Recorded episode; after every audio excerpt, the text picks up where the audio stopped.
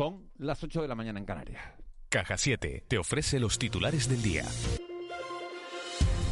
Continúan las reacciones al decreto ley del Gobierno de Canarias sobre las medidas para luchar contra la COVID. Los servicios jurídicos de la COE están analizando el documento para ver hasta dónde se puede llegar vía enmienda o mediante otras vías. Así lo acaba de manifestar en De la Noche al Día el secretario general de la Confederación en Tenerife. Pedro Alfonso ha declarado que el Gobierno se está quitando de encima las responsabilidades de la gestión de la pandemia en los lugares públicos y se los traslada a los empresarios que también deberían asumir el coste de las sanciones han hecho una, una vinculación de, este decreto ley mm, a, la ley de prevención de riesgos laborales.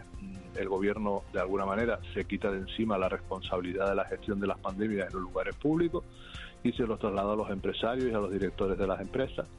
Y incluso en un artículo, creo que es el artículo 20, ya incluso deja claro que todos los costes que pudieran emanar de, estos, de estas sanciones, de estas entradas policiales que puedan hacer en las empresas y en los recintos públicos, etcétera, la van a pagar los empresarios. El SEPCA, Sindicato de, Empleados Públicos de Canarias, mantiene su intención de ir a los tribunales si el Gobierno no rectifica e impone la exigencia de la vacunación a determinados empleados públicos. El secretario del sindicato, Manuel González, ha asegurado que el decreto ley coacciona a los funcionarios e invade campos que deben acordarse a través de la negociación colectiva. González ha negado que esté en contra de la vacunación, pero ha recalcado en que debe haber seguridad jurídica y contar con el aval del Tribunal Superior de Justicia de Canarias. Habían pautas o protocolos o medidas para un poco solventar o tratar de solventar esa situación.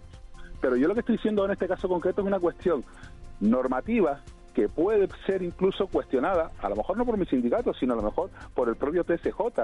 Este, este Real Decreto, otro problema que tiene, que, que no han tenido otros Reales Decretos anteriores, es que no se lleva un aval del TSJ. Y mañana comienzan las clases en el archipiélago y será el día en el que las empresas del transporte escolar de las islas pararán en determinadas rutas, 400 sobre las 1.500 que cubren y en las que la consejería les ha instado a bajar sus tarifas. El, el sector cree que la medida está no está justificada y dicen que la petición les ha cogido por sorpresa. José Ángel Hernández es el secretario general de la Federación de Transportes de Canarias. Pues en esta propuesta que nos han enviado hace dos días, eh, no solo se baja un 40% el precio del servicio, sino que además se reduce el importe del módulo de la remuneración de este acompañante escolar. Una cosa más, la luz se pagará hoy a 135,65 el megavatio hora. Será el miércoles más caro de la historia y el segundo día de récord histórico tras el registrado el pasado 2 de septiembre con 140,23 euros. La solución a esta subida continuada de electricidad, según Ángel Treviño de Ecoluz Consultores, pasa por potenciar las energías renovables. No obstante, en esta casa, en Canarias Radio, que tenemos mucho recorrido que hacer en cuanto a energías renovables en Canarias. Estamos implantados en, un menos de un 20% y es necesario eh, que las empresas y los particulares eh, distribuyan su propia producción en fotovoltaica. Es decir, necesitamos un compromiso social, no es un compromiso político. Los políticos lo único que tienen que hacer, y ellos lo saben, es crear el caldo de cultivo. No por hacer titulares, pues se consigue más fotovoltaica. Aquí tiene que haber gente que invierta en, en fotovoltaica. ¿Eres estudiante? Pues estás de suerte. Con Caja 7 podrás conseguir importantes descuentos en los másteres de la Universidad del Atlántico Medio. Dos entidades canarias apostando juntas por nuestra gente joven. Infórmate en cajasiete.com barra sorteos y participa antes del 19 de septiembre. Caja 7, comprometidos con nuestra gente.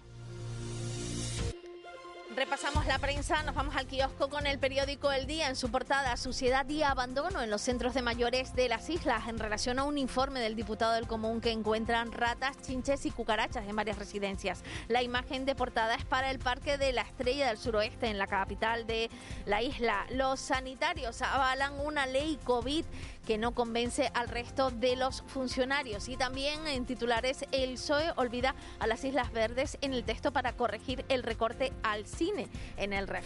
En Canarias 7, la imagen de portada es para esa ofrenda simbólica de los municipios en Teror. El titular, inicio del curso sin transporte escolar por la imposición de una bajada de precio. Además, el periódico se hace eco del paro en Handling que sigue en pie en Gando y hoy afecta a 64 vuelos. En Diario de Avisos, ratas, sarna, chinches y falta de atención en las residencias de mayores de Canarias, con una imagen impactante sobre el informe del diputado del Común que llegó al Parlamento en noviembre del 2020. Además, en Diario de Aviso se hacen eco de que los buceadores encuentran restos humanos en la costa de Granadilla y el sector del plátano rechaza la ley de cadena alimentaria. Y en la provincia, ratas, chinches y, cucarachas en residencias de mayores. La imagen es para esa ofrenda a la Virgen del Pino. Gran Canaria cumple con el Pino y con sanidad. Y también los sanitarios avalan la norma COVID de la que dudan los funcionarios.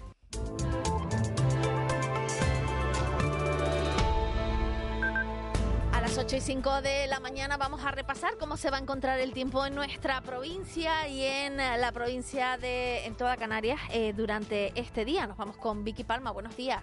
Buenos días, Marlene. Cuéntanos qué tiempo vamos a tener hoy en Canarias. No, hoy toca otro día de sol y calor, aunque en estas primeras horas de la mañana sí tenemos algunas nubes de tipo bajo. Por ejemplo, está la panza de burro al norte de Gran Canaria. También se verá el cielo salpicado de algunas nubes medias o altas, es decir, que no van a tener ningún tipo de consecuencia. Vamos a pasar calor, otra vez las temperaturas van a superar los 30 grados en todas las islas. Las más altas esperamos que se registren en Gran Canaria y podrían incluso superar perfectamente en medianías del sur los 35 o 36 grados. Hoy vamos a tener viento alisio un poquito más intenso que en días anteriores. Soplará moderado, especialmente en Gran Canaria, en Lanzarote y en Fuerteventura. Y el que quiera acercarse a la playa, de momento no hay problemas. Todavía el oleaje se mantiene pues muy pequeñito y el mar casi en calma en la mayor parte de las costas. Aunque las condiciones sanitarias dicen eh, que hay que tomárselo con calma, mucha precaución para las personas que se acerquen hoy a Terror, ¿verdad? Sí, porque las temperaturas, en, especialmente en Gran Canaria, van a ser altas y, y, Teror es una de las zonas donde en horas de mediodía pues es muy probable que el termómetro marque 30 grados o más. Va a ser bastante, bastante calor en el día de hoy, especialmente en Gran Canaria. Vamos, seguimos con, con este verano que, que se mantiene y otra vez con un pequeño repunte de temperaturas que va a durar unas cuantas jornadas. Muchas gracias, buen día. Adiós, buenos días. De la noche al día, Canarias Radio. 3, 2, 1. Tus vacaciones acaban de comenzar y tu cuerpo lo sabe. Mírate, esto solo puede ser felicidad. En Barceló ya tenemos todo preparado para lo único importante, hacerte feliz. Reserva ya en nuestros hoteles de Tenerife, Gran Canaria, Fuerteventura y Lanzarote y sé feliz en Canarias. Me llamo Pilar Valerón, soy médica de familia y trabajo en un centro de atención primaria. La violencia de género es un grave problema que afecta a la salud. No estás sola, cuenta conmigo. Sanar esta pandemia es responsabilidad de toda la sociedad. Servicio Canario de la Salud. Feliz Día del Pino. Celebramos el Día de Gran Canaria. Manteniendo las tradiciones, compartiendo el esfuerzo y la solidaridad que nos caracteriza, superaremos las dificultades. Porque juntos somos Gran Canaria y unidas y unidos volveremos a vivirlo como siempre. El Cabildo de Gran Canaria desea un feliz Día del Pino con las emociones y sentimientos que nos identifican como Gran Canarias y Gran Canarios. De la noche al día, Canarias Radio. 8 y 8 minutos. Les decíamos que, que, hoy es noticia un informe que ha trascendido de la Diputación de, del Común que habla de suciedad y abandono en los centros de mayores de las islas. Un informe que se elaboró en 2020, una investigación que se llevó a cabo en 25 instalaciones de Tenerife, Gran Canaria, La Palma y Lanzarote y que no se había dado a conocer y que ha trascendido en las últimas horas. Este programa de la noche al día está muy pegado a la actualidad y hemos llamado al diputado del común, a don Rafael Llanes. Señor Llanes, muy buenos días. Hola, buenos días, Miguel Ángel. Eh, nos ha cogido a todos por sorpresa un poco este, este informe que habla de ratas, de chinches, de cucarachas, de sarna en, en residencias de, eh, de mayores. Eso es lo que recoge el informe. El informe está completo. ¿Por qué no se conocía ese informe elaborado por la Diputación del Común? Bueno, el informe es bastante amplio. Nosotros eh, lo elaboramos en el año 19, hicimos las visitas desde enero a diciembre del año 19 eh, y durante el año 20 lo elaboramos con bastantes dificultades debido a la pandemia y finalmente lo entregamos en el Parlamento en noviembre de 2020. Concluido, concluido el informe concluido, entregado oficialmente en el Parlamento, ¿verdad? Nosotros eh, desde enero de 2019 enviamos 86 cartas a otros tantos centros mm, de residencias de mayores de todo el archipiélago. Eh, Correos nos devolvió cuatro cartas, de manera que lo recibieron 82 centros, en el que le decíamos que eh, íbamos a hacer unas visitas no anunciadas a los centros de mayores del archipiélago. Finalmente hicimos 25 visitas, 9 en Tenerife, 6 en Gran Canaria, 6 en La Palma y 4 en Lanzarote. Y, y bueno, de esas 25 concluimos en hacer eh, a 12 de los centros unas mm, recomendaciones. Los otros 13 consideramos que cumplían bastante bien sus obligaciones. De esos 12 centros, 6 nos respondieron eh, que inmediatamente corregirían los eh, errores detectados por nosotros y los otros 6 no contestaron, con lo cual nos queda la duda de si se resolvió o no. Eh, nosotros lo llevamos al Parlamento, como todos nuestros informes, lo que pretendemos es dar a conocer una situación, porque eso, a eso nos mandata el artículo 57 del Estatuto de Autonomía, el, supervisar la administración pública. Nosotros supervisamos, entregamos al Parlamento y es un documento eh, que siempre me gusta decir que es eh, hecho en positivo. Lo que nosotros eh, hacemos es mm, poner, dar luz a alguna realidad no conocida por los diputados para que los que apoyan al gobierno tomen cartas en el asunto y para los que no apoyan al gobierno tomen, si lo consideran oportuno, iniciativas parlamentarias dirigidas a corregirlo. Le pregunto dos cosas sobre, sobre este asunto. La Diputación del Común, como saben los ciudadanos, es un organismo, una institución que defiende los intereses de los ciudadanos frente al posible abuso de las administraciones. Una fiscalización de las administraciones para que los ciudadanos tengamos eh, un correcto, eh, una correcta atención por parte de esas, de esas administraciones públicas las investigaciones de la Diputación del Común se producen a raíz de algunas denuncias ciudadanas, se, se realizan por iniciativa propia de la Diputación del Común, eso por un lado, y por otro lado, ¿cómo es posible que habiendo una comisión de asuntos sociales en el Parlamento de Canarias, ese informe no haya llegado a la comisión? Bien, a la primera parte, nosotros en el año 18 recibimos en un medio informativo eh, la queja de algunos eh, familiares sobre un centro de la isla de Tenerife. Hicimos inmediatamente, a los dos días, hicimos una visita y efectivamente vimos muchísimas deficiencias. Eh, fuimos bien atendidos por la dirección del centro y es más, sorprendentemente, a los 15 días nos llamó la dirección del centro para pedirnos que comprobáramos que aquello se había solucionado. Lo hicimos y la verdad es que aquella experiencia nos animó a hacerlo de forma generalizada y, eso es lo que hicimos. Sobre la segunda pregunta, eh, hombre, pues tendrá que preguntarlo en el Parlamento, es decir, nosotros eh, lo presentamos el 13 de noviembre del año 2020 y, y bueno, pensábamos que íbamos a ser citados para la comisión correspondiente eh, y debatirlo con sus señorías no se ha hecho, pues en fin, alguna razón habrá, pero bueno, nosotros eh, lo que queremos es mm, presentar el documento, no, nuestro ánimo no está en atacar a algunos, porque ya he visto... No, no, si no, se, no se trata de eso, no se trata de un ataque, se trata de decir, hay una comisión de asuntos sociales y... le, quería decir, le quería decir que eh, ya he oído en alguna tertulia que bueno, que las visitas fueron en 2019, que la mitad corresponde a un gobierno, que la otra mitad... Yo, nosotros no entramos en quién gobierna, quién gobernó y quién va a gobernar. Nosotros lo que hacemos es nuestro trabajo. Nuestro trabajo es supervisar la, administración pública para que, eh, como usted antes decía, la administración ponga, eh, defienda los derechos ciudadanos. Ese es nuestro trabajo y lo, lo hacemos con honestidad y con absoluta independencia. Eh, buenos días, señor Llanes. Eh, usted ha dicho eh, que de 25 visitaron 25 centros de un total de 86 y que de, de, estos 25 en 12 hicieron recomendaciones. lo que se ha conocido, las, las deficiencias que se han conocido son, son gravísimas desde mi punto de vista y creo que desde el punto de vista de la mayoría. La pregunta es, eh, ¿esto cesó?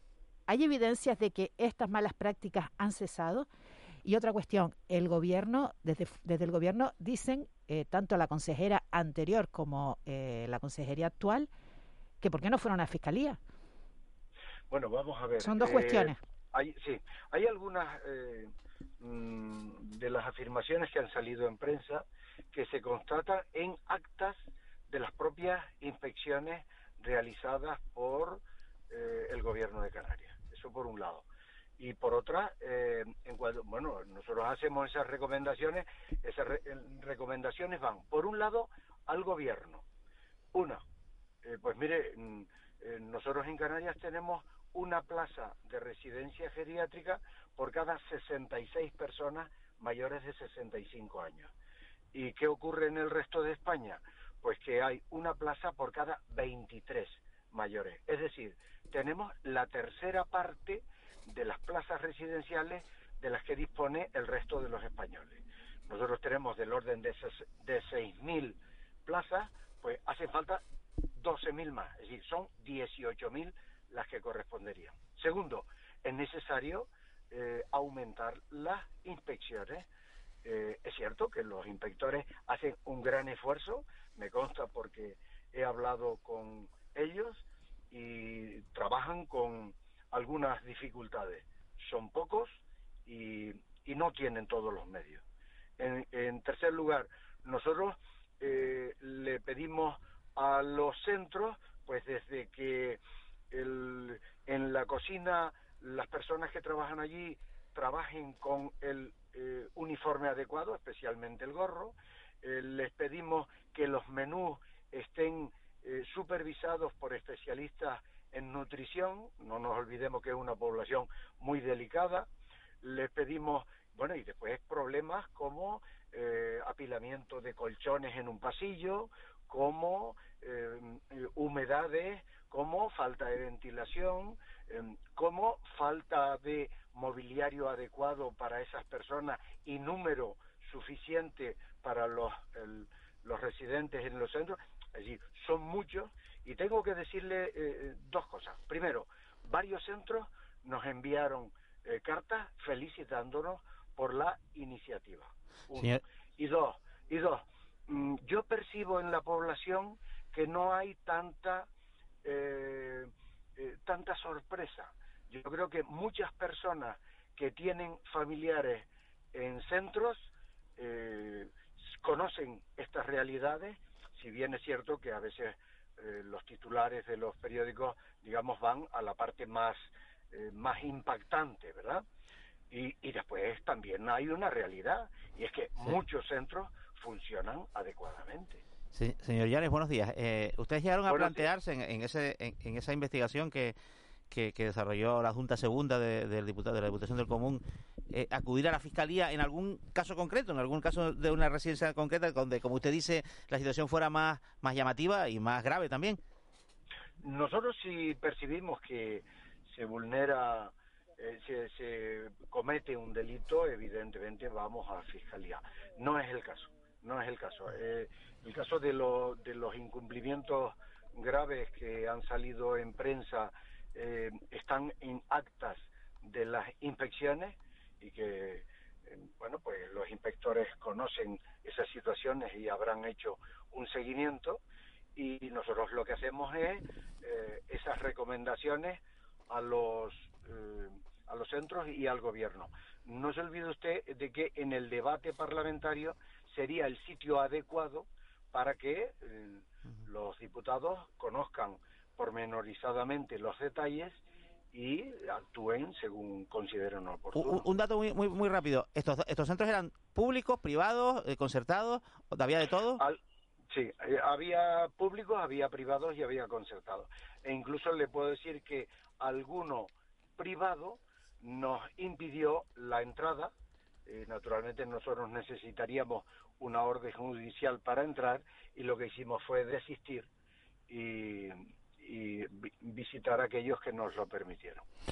Rafael Llanes, diputado del Común, muchísimas gracias por, por habernos atendido esta mañana porque la noticia eh, ha provocado un enorme impacto. Vamos a ver por qué este tema no se ha tratado en el, en, el, en el Parlamento de Canarias. Como decía, no se trata de echarle la culpa ni a un gobierno, ni al anterior, ni a este, ni a nadie, sino de que esa situación precisamente no se produzca y que los mayores, que nuestros mayores no estén conviviendo en centros en unas condiciones eh, tan lamentables como las que se denuncian en ese, en ese informe concluido. Como lo tendremos aquí próximamente, ahondaremos en el tema y, veremos qué, otras eh, denuncias están presentando los ciudadanos y qué otros trabajos está llevando a cabo la Diputación del Común. Muchísimas gracias, Rafael Llané. Gracias a ustedes, buen día. Buen día. 8 y 20, nos metemos en tiempo de desayuno para hablar hoy con uno de los científicos más reputados de este país, Daniel López Acuña. El desayuno.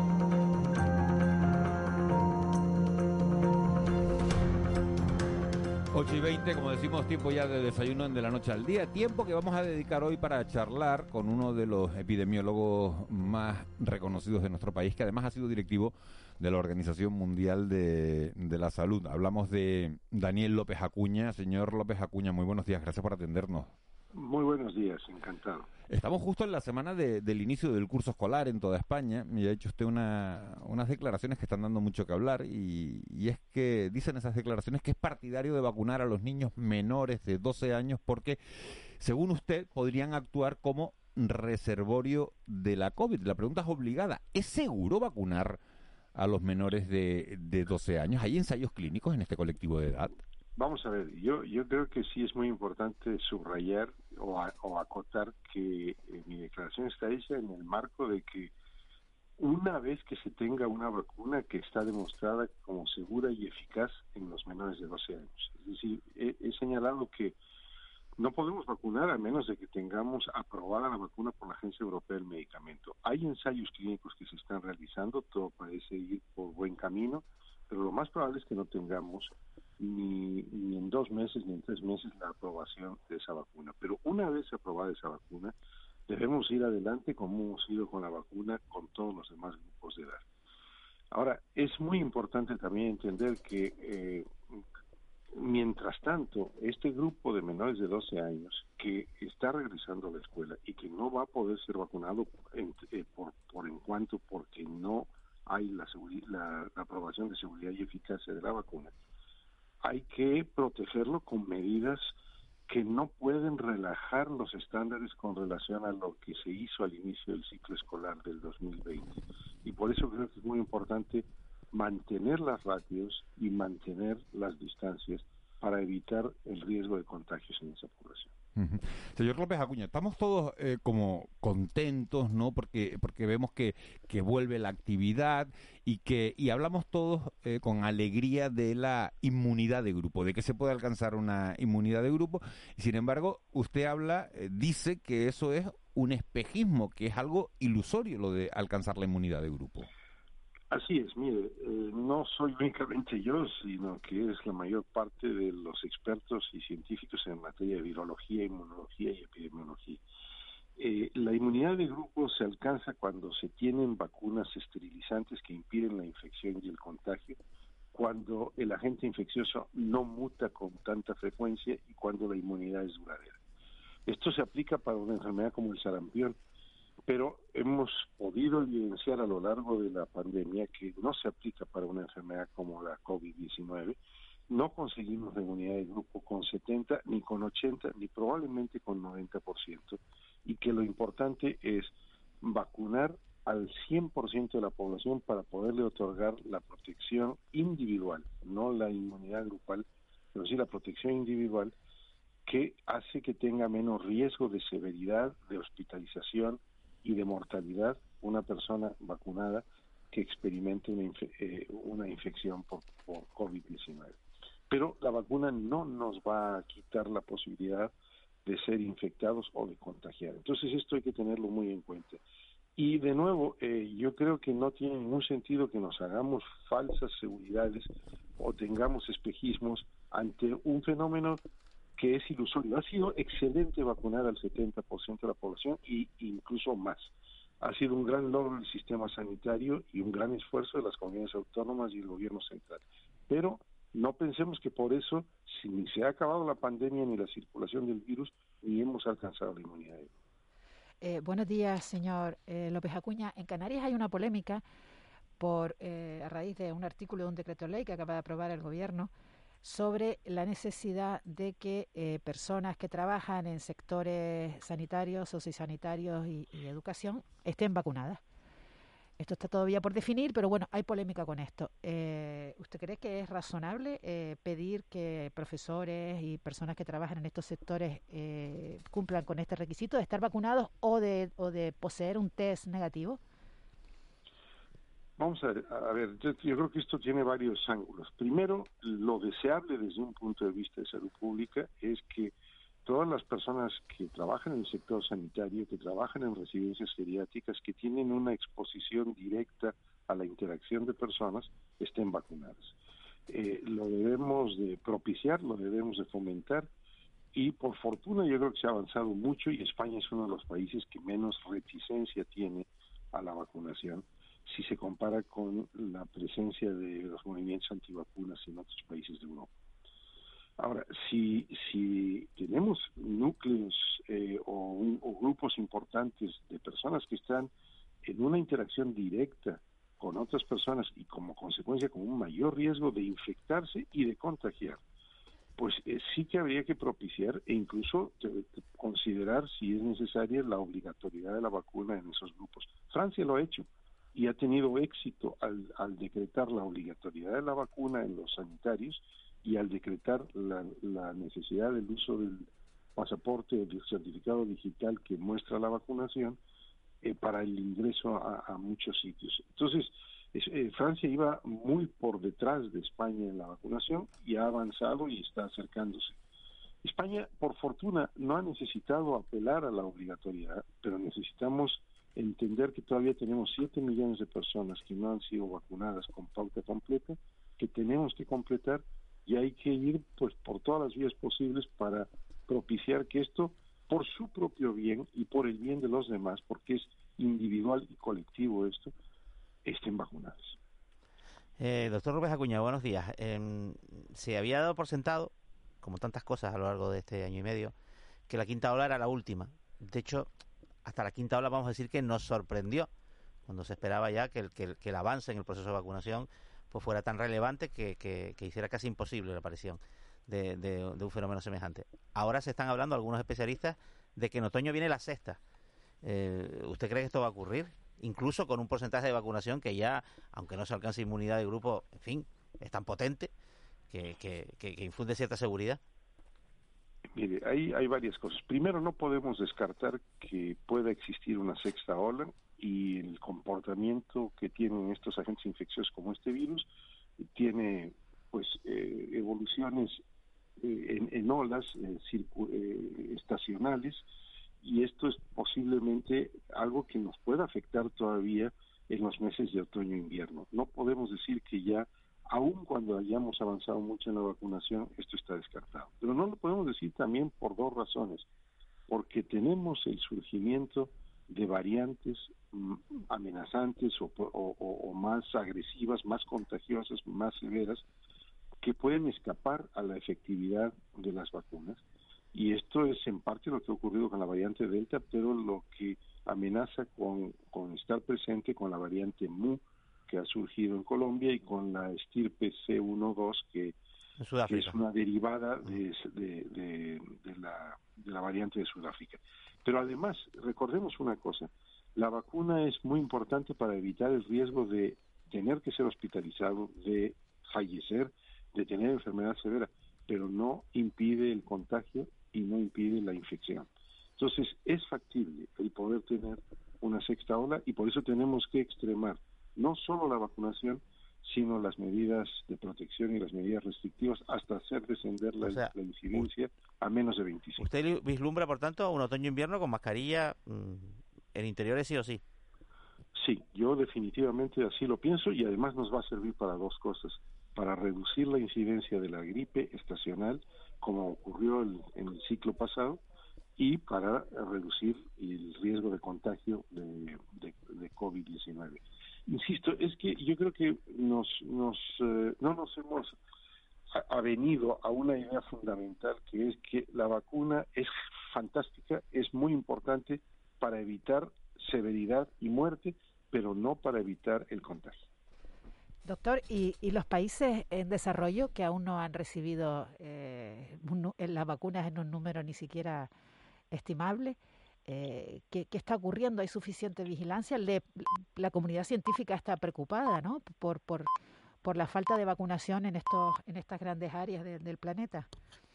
Muy preocupados estamos eh, y debemos estar preocupados no solo los técnicos y científicos en salud pública, sino la ciudadanía en general. Esta es una pandemia en donde tenemos que controlar la, la infección no solo en nuestro país o en nuestra comunidad autónoma, sino en el mundo entero. Y cuando tenemos tan baja penetración de la vacunación en países en desarrollo por falta de acceso y de disponibilidad de vacunas, eh, ahí tenemos un serio problema. Mientras más contagios haya, más riesgo del surgimiento de variantes amenazantes. Y tenemos situaciones en África, por ejemplo, en prácticamente todo el continente africano, en donde no tenemos vacunados ni siquiera al 5% de la población. Y esto se repite en muchos países en desarrollo, en el sureste asiático, incluso en América Latina, en donde eh, hace falta un esfuerzo colosal por incrementar el abasto de vacunas, la disponibilidad y la capacidad de vacunar en todos esos sitios en donde los sistemas sanitarios eh, son mucho más precarios. Señor López Acuña, una, una última eh, cuestión. Hablaba usted de, que hay países en los que en los que la vacunación tiene, bueno, pues es muy baja. Antes del COVID, el mundo, bueno, se sigue dividiendo. Antes y después del COVID, el mundo se sigue dividiendo en, en países pobres, en países ricos. Ahora el mundo se va a dividir en países inmunes y en países con elevado riesgo de contagio, que lógicamente coincidirán con los, con los más pobres, ¿vamos a poder seguir viajando como hasta 2019 a distintos rincones del mundo o, no, o todo esto va a cambiar? Bueno, eh, de, una manera o de otra, como usted lo señalaba, vamos a, tener una profundización de la brecha entre países pobres y países ricos, en donde se agravará el problema de la baja cobertura de la vacunación para COVID y de las altas tasas de contagio de COVID. Eh, esto es, bueno, humanamente y humanitariamente inaceptable y tenemos que pensar en fórmulas mucho más solidarias mundiales para conseguir con éxito la gestión de la pandemia. Pero por supuesto que esto va a afectar la movilidad, los viajes a distintos lugares y todavía tenemos situaciones muy complejas en cuanto a cuarentenas, eh, permiso para poder entrar o no, dependiendo de, dónde se viene y a dónde se va. Eh, es decir, la movilidad restablecida como en niveles prepandémicos, estamos todavía muy lejos de tenerla. Daniel López Acuña, eh, muchísimas gracias por, por haber estado con nosotros esta mañana, por habernos dado sus opiniones y haber enriquecido todo este debate con su conocimiento. Muchísimas gracias. Encantado, muchas gracias. 8 y 33, gracias. Un abrazo muy grande.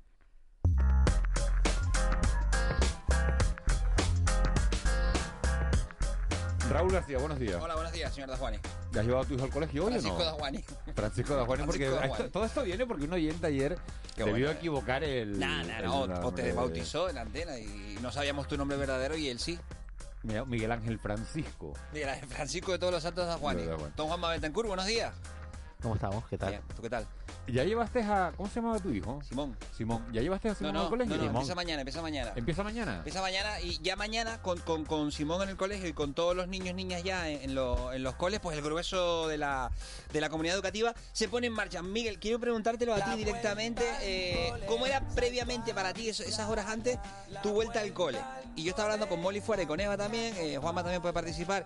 Y Ángeles, Ángeles, hola, Ángeles, buenos días. Sí, si no está Marita, no me saludas, ¿eh? Me doy cuenta. yo, sí, yo digo, déjame saludarla a mí. El triquini sigue estando ahí, lo tengo seco por si tú vas a buscarlo algo. No eh, que, me encanta, Ángeles. Y trabajando en el Día del Pino. Te lo regalo, Marita, Un aplauso te lo regalo. para Ángeles, por favor, Juanma. Oye, sí es verdad, por trabajar el Día del Pino. Sí, señor. Bueno, gracias, Ángeles. Todas, tanta gente que habrá por ahí. Ángeles del Pino se llama ella. La gente en la calle ahí de fiesta y Ángeles yendo Felicidades a, todas las pinitas. estado caminando hacia Teror, aunque no, aunque no es el año para ir caminando, ¿no? Pero, librando, Ángeles, de verdad, contracorriente iba a la radio, me encanta la gente como tú. Molly, eh, me decía Molina antes, Miguel, lo siguiente, y es que no, nos inquietaba, nos preocupaba las horas antes de volver al cole varias cosas. Por ejemplo, ¿qué clase nos iba a tocar, tío? O sea, ¿tú te acuerdas de, de cuando llegaba ese momento en el que no sabías si ibas a estar con tu colega en clase o llegaba el momento en que una azar del destino le separara de clase, lo difícil que resultaba eso, o aquello de, de no sabemos con qué logaritmo se hacía aquello que era, empezabas la semana con la con el horario y tenías a lo mejor, pues yo qué sé, el lunes tenía eh, educación física o tenías música, o, o por qué se remataban los viernes de la siguiente manera con un horario que nunca olvidaré yo. ¿Te que te daban los horarios esos para que en las librerías te daban y apuntabas de ocho y media, nueve y media, matemática. De... Y, yo hice una cosa. ¿Por qué los viernes, tío? ¿Por qué los viernes, Miguel? Te podía tocar la primera, pues yo que sé, música, religión, educación física, y luego las dos últimas de viernes podían ser perfectamente física y química y matemática. O sea, ¿por qué pasaba eso, tío? No lo sé. O sea, eso, ¿a, qué nos agarrábamos? Me encantaría estar en un claustro de profesores para decir... Pon música de cabrero, Para decir, ¿por, qué, ¿por qué te pone, ¿quién pone una clase de física y química ¿Quién a gente de que se fugaran a última un viernes? Porque un viernes, un viernes, un viernes se tiene que poner educación física. luego la eh, faena de que era, por ejemplo, educación física segunda hora y tú entrabas a clase apestando, tío, porque la clase del día, o sea, educación física, tú imagínate los profesores que luego tenían que recibir a esos alumnos que llegaban de, educación, la, educación física. que tengo un trauma con eso. a mí me suspendieron. El primero debut. La educación física por no saber hacer el pino. Yo. Pues, pues, en un día como hoy. Y lo digo hoy. Joder, lo trauma más redondo tiene hoy. Lo ha guardado cuántos años eso. De primer debut al año 2021, año pandémico todavía. Y ahora sabes hacer el pino. Y ahora Tampoco, no, no, no, nunca lo aprendí. Sabe caminarlo, sabe caminarlo. Pero por favor. Bueno, pero he ido caminando al pino. A mí, de todas formas, te a ver, a la Virgen, he ido, he ido caminando a. Pero que a mí te digo una cosa. He salido de Tamar Aceite y me Pero he ido escucha, que a mí tu vida me importa un pino. Pero coño, aprende a hacer el pino antes de morirte, de verdad, ¿eh? Oye, ahora. Eh... Bueno, nos vamos. tenemos, tenemos, tertulia, tenemos que hablar de temas serios. Lo vamos a hacer muy rápido. Te digo no una cosa. no es que el pino no lo sea, hacer el pino no es un tema serio. Bueno, para Rey Zapata sí. Voy a regalarte una Rey cosa. Zapata era olímpico de Lanzarote que ha ganado la medalla. Obviamente además bailaba de lujo, baila de lujo. Va una cosa, eh, te voy a regalar hoy una sección nueva que nace en este espacio de... ¿Te suena esta sintonía, no? ¿Te suena o no? No se lo digan, no se lo digan. Es. Entonces siempre pone la carita de llama, dímelo tú. No, no, no se lo digan. ¿Te suena o no? Que no, esto que ¿Te suena? Robocop te, o algo. Robocop, te suena. Aprende a hacer el pino y aprende a escuchar. Juanma, ¿te suena esta sintonía o no? No. No. ¿Ángeles? Ni idea. Si no le suena no, me gusta, me, me gusta. Acabo de respirar cuando mira que, lleva, mira que lleva años esto, eh. Mira que lleva años esto. Equipo de investigación en la sexta. Ah, no, no, no. Yo solo leo la tele canaria, pero vale. que es la sexta y leo la agencia F y Europa Pre. Eso es lo que hago.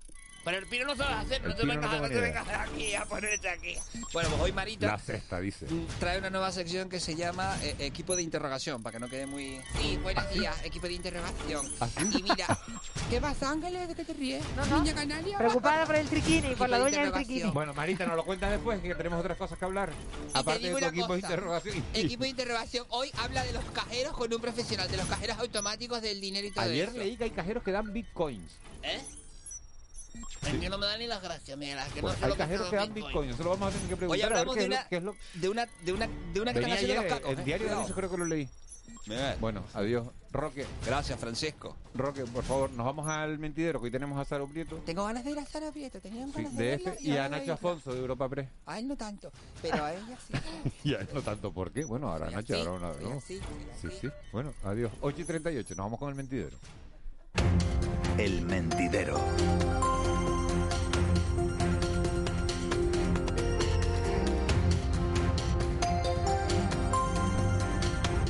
Nacho Afonso, buenos días. Delegado en Canarias de la agencia Europa Press. Buenos días. ¿Qué Cada vez hacéis más difícil hablar de cosas serias, ¿eh? ¿Por qué? ¿Qué, qué le has hecho a Marita que, que, no, que no quiere saludarte? Que, está, que no prefiere... sé, no sé, pero, pero a mí lo del equipo de interrogación me ha encantado. ¿eh? Equipo de interrogación es buenísimo. Vamos, Es a ver con qué, vamos a ver con qué nos sorprende después y qué preguntas y a quién se las dirige. Equipo de interrogación. Voy a empezar yo con una pregunta eh, rara, eh, porque la he leído esta mañana en un periódico que me ha llamado la atención de una equivocación que ha habido en, de dos bebés que estuvieron en la incubadora hace 19 años. Se equivocaron de bebés, se han dado cuenta ahora y pide 3 millones de euros la afectada de decir, oye, es que me he criado con unos padres que no son, eh, que no son los míos biológicamente, porque emocionalmente entiendo que... No, es que la situación es muy compleja. Saludos a lo Prieto que ya está... ¿Cómo, descubre, ¿cómo descubre esa joven de Logroño que sus padres no eran sus padres? Porque su padre se... no, claro, su padre se desentiende de ella, de De hecho es una familia que tiene sus problemas, ella se cría con su abuela y entonces le reclaman una ayuda, entonces el padre dice que igual él no es el padre, le hacen una prueba de paternidad, no es el padre, le hacen una prueba de maternidad a la madre, no es la madre tampoco. Entonces, claro, se puso una situación completamente eh, asombrosa, ¿no? De, bueno, ¿quién soy? Bueno, hay un antecedente aquí en Gran Canaria. se abre una que nos acordamos, ¿no? Del año... Se abre una investigación que determina que se produjo un error eh, y al final se, se, sigue la pista de todos los de todas las niñas que nacieron ese día en ese hospital, un hospital que ya no existe, por cierto, que ya está cerrado y al final siguiendo el rastro del ADN pues se encuentra pues que realmente pues yo creo, yo creo que es que no hay dinero para compensar ese error porque además por lo que hemos leído esta niña ha tenido una vida bastante dura complicada claro complicada y, y, bueno no ha podido conocer a su madre biológica porque ha fallecido y, y, la verdad es que no hay dinero que compense, es un error gravísimo. Aquí, como decía Ángeles, em, tuvimos un antecedente de, además fue también como casual, porque se vieron como en una ferretería, que yo recuerde. Que había gemelas. Sí, unas gemelas que vieron se, se, vieron en Triana, creo yo, y, comenzó ahí su y, no sé yo creo que eso te, te marca para el resto de tu vida y y, tres millones yo no sé si compensa. Porque, claro, has vivido una vida que no te correspondía. Efectivamente. Y, viceversa, claro. Mm, también me gustaría escuchar a... Pero bueno, la vida que vivimos cada uno de nosotros es, casual, ¿no? Porque yo podía haber nacido en la familia de Saro, Saro en la mía, Juanma en la de Ángeles. Pero esas niñas no nacieron en, en, la familia de la otra. El error mm, fue un error humano y además un error pues que no debió producirse, ¿no? Quiero decir que, y, que no tiene solución tampoco. Es verdad. No tiene solución. es evidente. Y, es durísimo ser consciente de que tu vida podía haber sido otra, ¿no? O que tu vida tenía que haber sido otra si hubieras nacido en otra familia. Pero tampoco nada garantiza que esa esa niña hubiera estado mejor en la otra en la otra familia. O sea que, bueno, claro, porque esto, es como te, vas, te, vas a casar. Tu vida hubiera sido otra si te hubieras casado con otra, persona. La vida es un cruce de caminos permanente, ¿no? Y, y, y las posibilidades son infinitas. Mm. ¿Eh? Pero, tú al casarte eliges. Efectivamente, el azar elige, pero en esta ocasión es que lo han, elegido, eh, lo, han elegido otros, o sea, por un error. Bueno, no te creas, en la comunidad indostánica todavía hay matrimonios de conveniencia, ¿eh? Y no lo eliges tú, te lo eligen tus ah, padres. ¿eh? sí, sí, Eso es otro tema. Aquí son afectadas las niñas y las personas que los rodean. También, porque no sé si los padres viven, en un caso creo que no, que se crió con la abuela, pero... No, en, el caso de la que se crió con la abuela, los padres sí vivían, lo que pasa es que digamos que, que, había un contexto un poco familiar, pues un tanto desestructurado, por decirlo de alguna manera, ¿no? Bueno, este es el tema anecdótico del día, anecdótico para anecdótico para nosotros, ¿no? Pero no y, no para evidentemente para lo, para los afectados.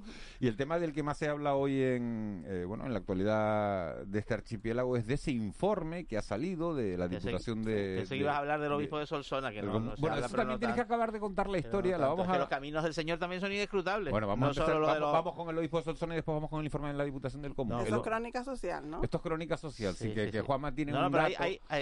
el, obispo hay una serie de publicaciones de orden de, de, noticias de información religiosa en España. Religión Digital es el más que quien reveló, quien, quien, tuvo la, exclusiva de o digamos la, la, primicia de. Bueno, para situar a este los oyentes, el obispo es un obispo independentista, catalán. Que, hacía talleres para curar la homosexualidad. Exacto, que hacía talleres que rechazaba el preservativo, que rechazaba el placer en el sexo. ¿Y que ha eh, decidido colgar el hábito? y que el mensaje ha sido me he enamorado de una mujer y quiero hacer las cosas bien. Exacto. Y se ha enamorado de Silvia Caballol, que es una escritora de literatura erótica y que además ha sido una, una, estudiosa del satanismo. Y que el vínculo, el, el, ¿cómo se conocen? Porque tú dices, bueno, el obispo y la escritora, de psicóloga y escritora de literatura erótica, ¿cómo se conocieron? Se conocieron porque ella también ha sido una estudiosa como psicóloga del, del, del satanismo y como el obispo hacía exorcismo, pues ahí está el vínculo. O sea, del exorcismo al amor. Con, los ojitos en eh, blanco, para atrás, ¿no? Sí, sí, del exorcismo al amor. con los ojitos en blanco, ahí en esas intimidades, ¿no? Ojitos en blanco. pero ves, Miguel Ángel, como cada vez es más difícil hablar de Sí, es verdad, tienes toda la razón, Nacho. Es que efectivamente nos lo ponéis muy complicado. Sí, sí, sí, Ha sido Juanma, ¿eh? No quiero... no quiero... Que, cero, que cero reparos a la, a, la posibilidad de que, de que el obispo se haya enamorado, o sea, por, por supuesto, ¿no? Quizás, claro, lo tendrías que poner... ¿En qué momento? la pregunta es, ¿en qué momento? No, bueno, en cualquier momento de la vida. Lo pones en relación, a, es lo natural. a su intransigencia durante eso. Una persona joven. Es, lo natural, sí, pero, es lo natural Ángel, es cuando no estás eh, casado. Y el obispo estaba casado no, con Dios. Sí, pero es que me refiero a eso, que lo natural es que, eh, bueno, las personas eh, nos enamoremos, ¿no? Eso es natural, eso va con nuestra naturaleza. también? Son seres humanos a, lo que voy, a lo que voy es que a esa esa, esa, esa prohibición de que los de los sacerdotes eh, se casen creo que, que, que no que no sé que yo creo que no que tendrá que tiene que, evolucionar no tendrá que evolucionar porque es que acabarán casándose los sacerdotes católicos o por lo menos que tengan libertad no no Hombre, yo creo que, tiene libertad para decidir, me salgo y me caso. Yo creo que no lo veremos, yo creo que no lo veremos. De cualquier forma, esto es un ejemplo de que nunca se debe decir nunca jamás. Porque tú te pones en tu... No sé qué iba a decir, ni este cura no es mi padre. ni este cura no es mi padre, lo he pensado, lo he pensado. Pero tanto doctrinar... Nos estamos luciendo para que el día del pino. no, de verdad que sí. No, simplemente, esto es un poco la historia del obispo Solsona, que de luego tiene su, su retranca es una mezcla entre el pájaro espino y el exorcista, ¿no? O sea, tiene un poco de todo. tiene un poco de todo. Bueno, Nacho Afonso, vamos a hablar de temas serios. Que es ese informe de la Diputación del Común que aparece hoy en la portada de, todos los periódicos, lo adelantaba ayer la, la, cadena SER, el compañero Javier Rodríguez, un informe que nos ha confirmado Rafael Llanes, diputado del Común, entregado en el Parlamento en noviembre de 2020 en el que se revela la investigación realizada, las visitas eh, no avisadas a 25 centros de mayores de todo el archipiélago, de Tenerife, de La Palma, de Gran Canaria, de Lanzarote, y en los que se detectan, bueno, que en algunos casos hay cucarachas, que hay chinches, que hay casos de sarna. Seis de esos centros de mayores contestan, y bueno, y dice que van a reparar esa situación. Hay otros centros que ni siquiera eh, contestan a, esa denuncia de la Diputación del Común y el tema que, que, no se ha tratado en el Parlamento de Canarias ni en la ni en la Comisión de Asuntos Sociales ni se sabe nada sino que nos hemos enterado pues, bueno pues por ese compañero de, la cadena SERI que hoy recogen el resto de periódicos. Sí muy duro no el, el informe yo no, no, lo he visto entero pero lo he, leído las noticias las diversas noticias que, que hemos ido sacando los medios de comunicación y la verdad que, en fin, pues es dramático. Yo creo que pone encima de la mesa un problema del que éramos absolutamente inconscientes, yo por lo menos eh, así lo, lo era y, y, además, bueno, habla de que está inconcluso porque hay eh, muchos centros que se niegan a, a, recibir a los inspectores o que se han negado a dejarles entrar en algunos casos, eh, con lo cual asumimos que hay otros centros los que digamos no se ha podido acceder que pueden tener deficiencias similares o incluso más graves.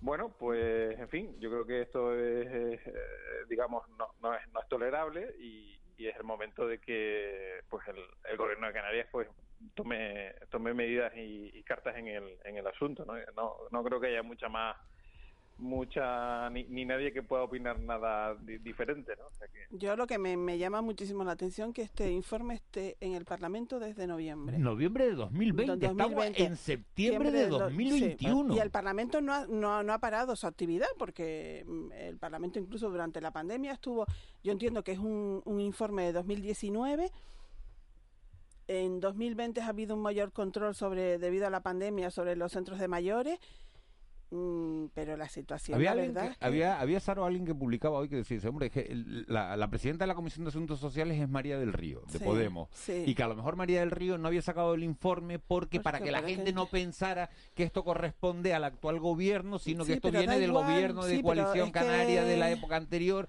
Y entonces, pero bueno, el informe está en un cajón. y el informe habrá que sacarlo y habrá que repararlo. Y el informe es del diputado del común. O sea, que no es un informe que haga una entidad privada que no tiene nada, sino es del diputado del común y, y, y, refleja una situación totalmente caótica. Es que tú te lees el informe y, y se te, y se te ponen los pelos de punta. los pelos de punta de cómo está. siempre hemos sabido que las residencias de mayores es un punto vulnerable de la sociedad. Pues corcho, ahí tiene que haber un mayor control, un mayor la, control. La, región política es decepcionante, ¿no? Total. De este país a veces, incluyo Canarias, ¿no?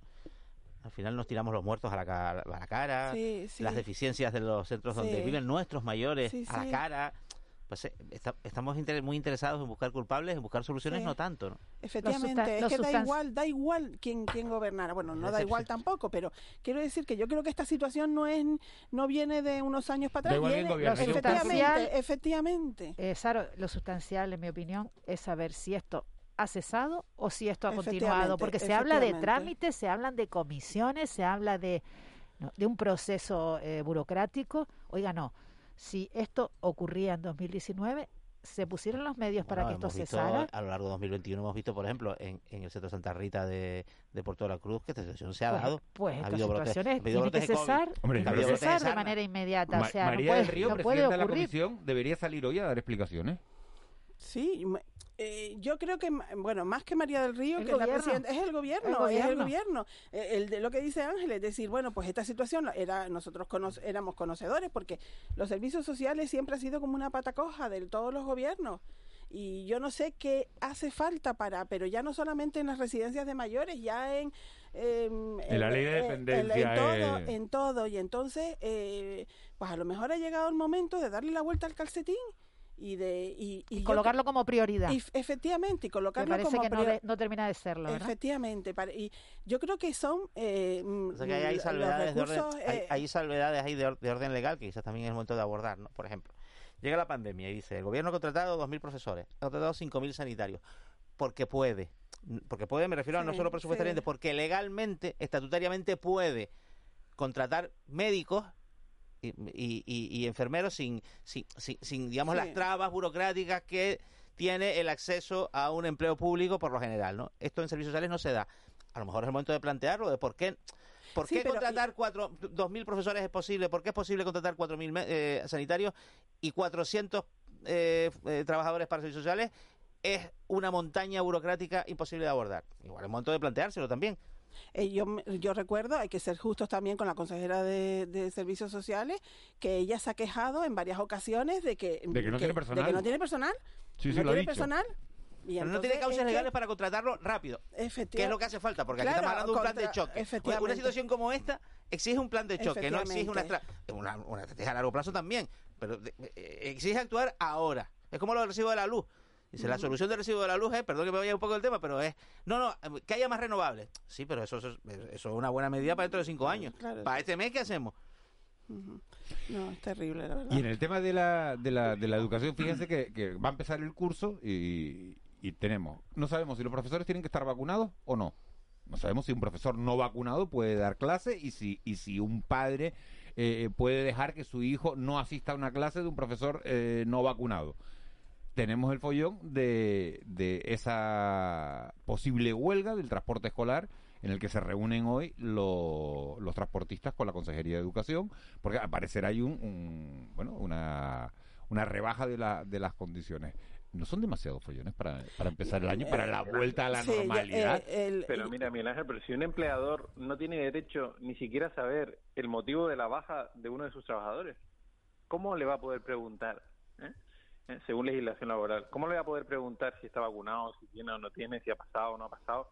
Todo eso, todo eso no se puede hacer, no se puede hacer. Yo no sé, yo no sé cómo se va a desarrollar eh, esta esta intención del gobierno de Canarias de, de, efectivamente de, de apartar, porque no se sabe bien exactamente si es apartar, si es suspender, si es enviar a casa, si es despedir, bueno. Pero fíjate, fíjate Nacho que esta mañana hablábamos con el secretario general del CEPCA, con Manuel González, que son de los partidarios de llevar a los tribunales de momento, aunque no lo ha confirmado la, el decreto de ley del gobierno, pero decía, hombre, si un profesor no está vacunado, se le puede poner a hacer otras cosas, pero él mismo abría la puerta a que a ese profesor se le pusiera ¿Pero qué cosa? En otras funciones. Vamos a ver, mm, un docente, la mayoría de los docentes lo que tienen contacto con los alumnos.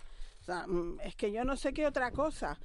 Mm, eh, labores administrativas en un centro y, entonces, bueno, pues mm, no sé, esto se tiene, yo creo que estamos, estamos de en una cosa, en que desde el punto de vista sanitario tiene una lógica aplastante. Efectivamente, efectivamente, jurídicamente no, jurídicamente está Jurídicamente el gobierno de Canarias actúa con el margen que tiene, que es poco. efectivamente. En ausencia de una legislación digamos que de, carácter estatal, con rango de ley orgánica, que pudiera decir, como se ha hecho en Francia, esto va a ser obligatorio. Pero eso no lo hay, entonces juega con las cartas que tiene. y se me ocurre otro ejemplo, Juanma, y seguro que me vas a decir que no vale, pero para trabajar con menores creo que tienes que tener un certificado de penales, ¿no? Y sé que es otro mundo, que es otro mundo, pero te piden requisitos. Sí, vamos a ver, sí, sí, el derecho del no a no vacunarse no es un derecho absoluto, que creo que también hay un error aquí de concepto desde el punto de vista de derechos fundamentales. Bueno, los derechos fundamentales son fundamentales, pero no son absolutos. Porque el derecho a la salud de la población debe primar. también, lo, los, Los oyentes escriben, expresar los derechos constitucionales de las personas que deciden no vacunarse. Y ojo que los vacunados también contagian y, mueren, ¿no? Pero bueno. Sí, yo, no entiendo. Sí, pero desde el punto de vista sanitario no hay discusión. La lógica, de, la lógica de, la, de la medida desde el punto de vista sanitario no, tiene discusión. no estoy de acuerdo porque que no estoy de acuerdo en lo que dices tú de que no tiene discusión. Porque porque eh, en, en, un momento en el que digamos la mayoría de la población de Canarias ya está vacunada, que estamos en el 80%, eh, y, que, y que además, digamos, seguimos avanzando. Es decir, el número, la cantidad de gente que está sin vacunar es tan pequeña que, que, que entrar ahora en esta dinámica, o sea, una cosa es que, la discusión hubiera sido, no, es que el, el 60% de, lo, de, los, eh, de los profesores de Canarias están sin vacunar. Nos tiramos por un puente todo. pero vamos a ver. pero, justo al revés, Nacho. Cuando se puede plantear esta situación es ahora. si, estuviera vacunado el 60% es porque digamos que el plan de vacunación no se ha desarrollado en su totalidad y entonces sí habría una discriminación porque diría, es que yo me quiero vacunar pero todavía no me ha tocado. Fíjate tú que eso se daba. Eso se llama. Y, y, eso, la vuelta. se ha llegado a dar. Es decir, mira, yo no, todavía no me puedo vacunar porque, no la vuelta. porque tengo 21 años y resulta que no me dejan entrar a este sitio. Eso se ha dado. Fíjate tú que eso se ha dado. y eso sí es una discriminación. Ahora, francamente, el que no se ha vacunado porque no ha querido. se la ponga. ¿Eh? Sí, sí, pero el efecto de la vacuna es sobre todo para el que se la pone. ¿no? Es decir, que como mínimo sabemos que, es decir, reduce los efectos, con lo cual, si tú pasas por la enfermedad, los pasas normalmente menos de, de forma menos grave. Entonces, no dejamos que nadie eh, tome la decisión personal de optar por no vacunarse. O sea, le secuestramos esa decisión. No, no, pero te doy la vuelta, Nacho. Le establecemos un requisito. Nacho, dar la vuelta a la pregunta. Eh, yo, como madre de una niña pequeña que va al colegio, ¿tengo derecho a, a, saber si el profesor de mi hija está vacunado, profesor o profesora? No, no, no creo, yo creo que no. Yo, eh, es que jurídicamente yo creo que hay dudas sanitariamente, Nacho, yo no tengo ninguna. Y yo creo que no es porque yo no tenga ninguna, sino es que porque lo diga yo que no soy nadie, pero es que lo dicen eh, y la realidad. lo acaba de decir López Acuña.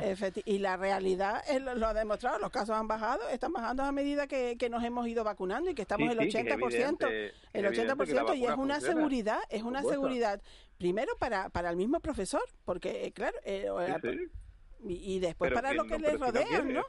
Pero es que no quiere, pero es que no quiere. Y estadísticamente, desde el punto de vista sanitario, esa decisión individual de esa persona, como, como es una sola, o como son pocas, me refiero. Yo lo que vengo a decir es que esa decisión en el, en el conjunto del, del, sistema es irrelevante. Y no sé por qué meternos en este follón ahora cuando en realidad. Bueno, es irrelevante, si, es irrelevante si no te toca a ti, quiero decirte. claro. Eh, bueno, nos quedan tres minutos. Dos temas rápidos que, me gustaría tocar. Una, me ha llamado la atención que el gobierno de Canarias ha ido la consejera de Economía y la consejera de Turismo a Islandia para traer turistas islandeses. Pero es que Islandia es un país de 350.000 personas.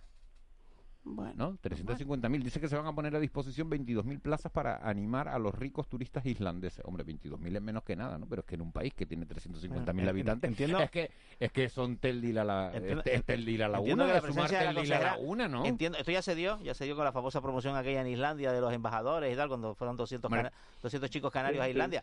Es verdad que desde el punto de vista turístico no parece que los islandeses nos vayan, nos vayan a resolver el, turismo en Canarias. Es un mercado marginal, el, país al que al que hay que ir y, al que se ha ido sería Polonia, por ejemplo, porque tiene la misma población que España. Claro, es un mercado que está creciendo. Islandia, 350 mil que, que, que, Y desde el punto de vista económico, yo no sé si atraer inversores islandeses, la economía islandesa está muy vinculada a la británica en, en el plano financiero, y yo no sé si tiene algún interés. Desde luego, con 300.000 habitantes. Te ha llamado la atención, ¿no? A mí, me ha llamado la atención. Raro, Me parece como, como raro, ¿no? Hay dos consejeros allí, ¿no? La de economía. economía, empleo y turismo en Islandia. Bueno, no sé yo. Bueno. Y lo otro, ¿quién va a presidir el PP de Madrid? ¿Casado? No, ¿Ayuso o Almeida? ¿Por quién se va a decantar Pablo Casado? Yo creo que Almeida, ¿no?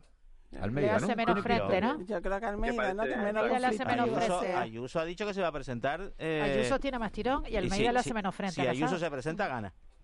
Y bueno, Ayuso no ha dicho te que creas, se va a Almeida, Almeida tiene mucho tirón, ¿eh? Ayuso, Ayuso es un icono. Ayuso sí. ya o sea, ha, superado, ha, ha, ha, empezado a trascender un poco su, su, su, su, su condición a, a, lo que puede hacer como gestora. Yo, es verdad que a mí Almeida me parece pues más solvente, pero pero Ayuso es un icono de la derecha española ahora mismo y madrileña. Bueno, lo que tenemos claro, sí, si se presenta Ayuso... Si sí. se presenta...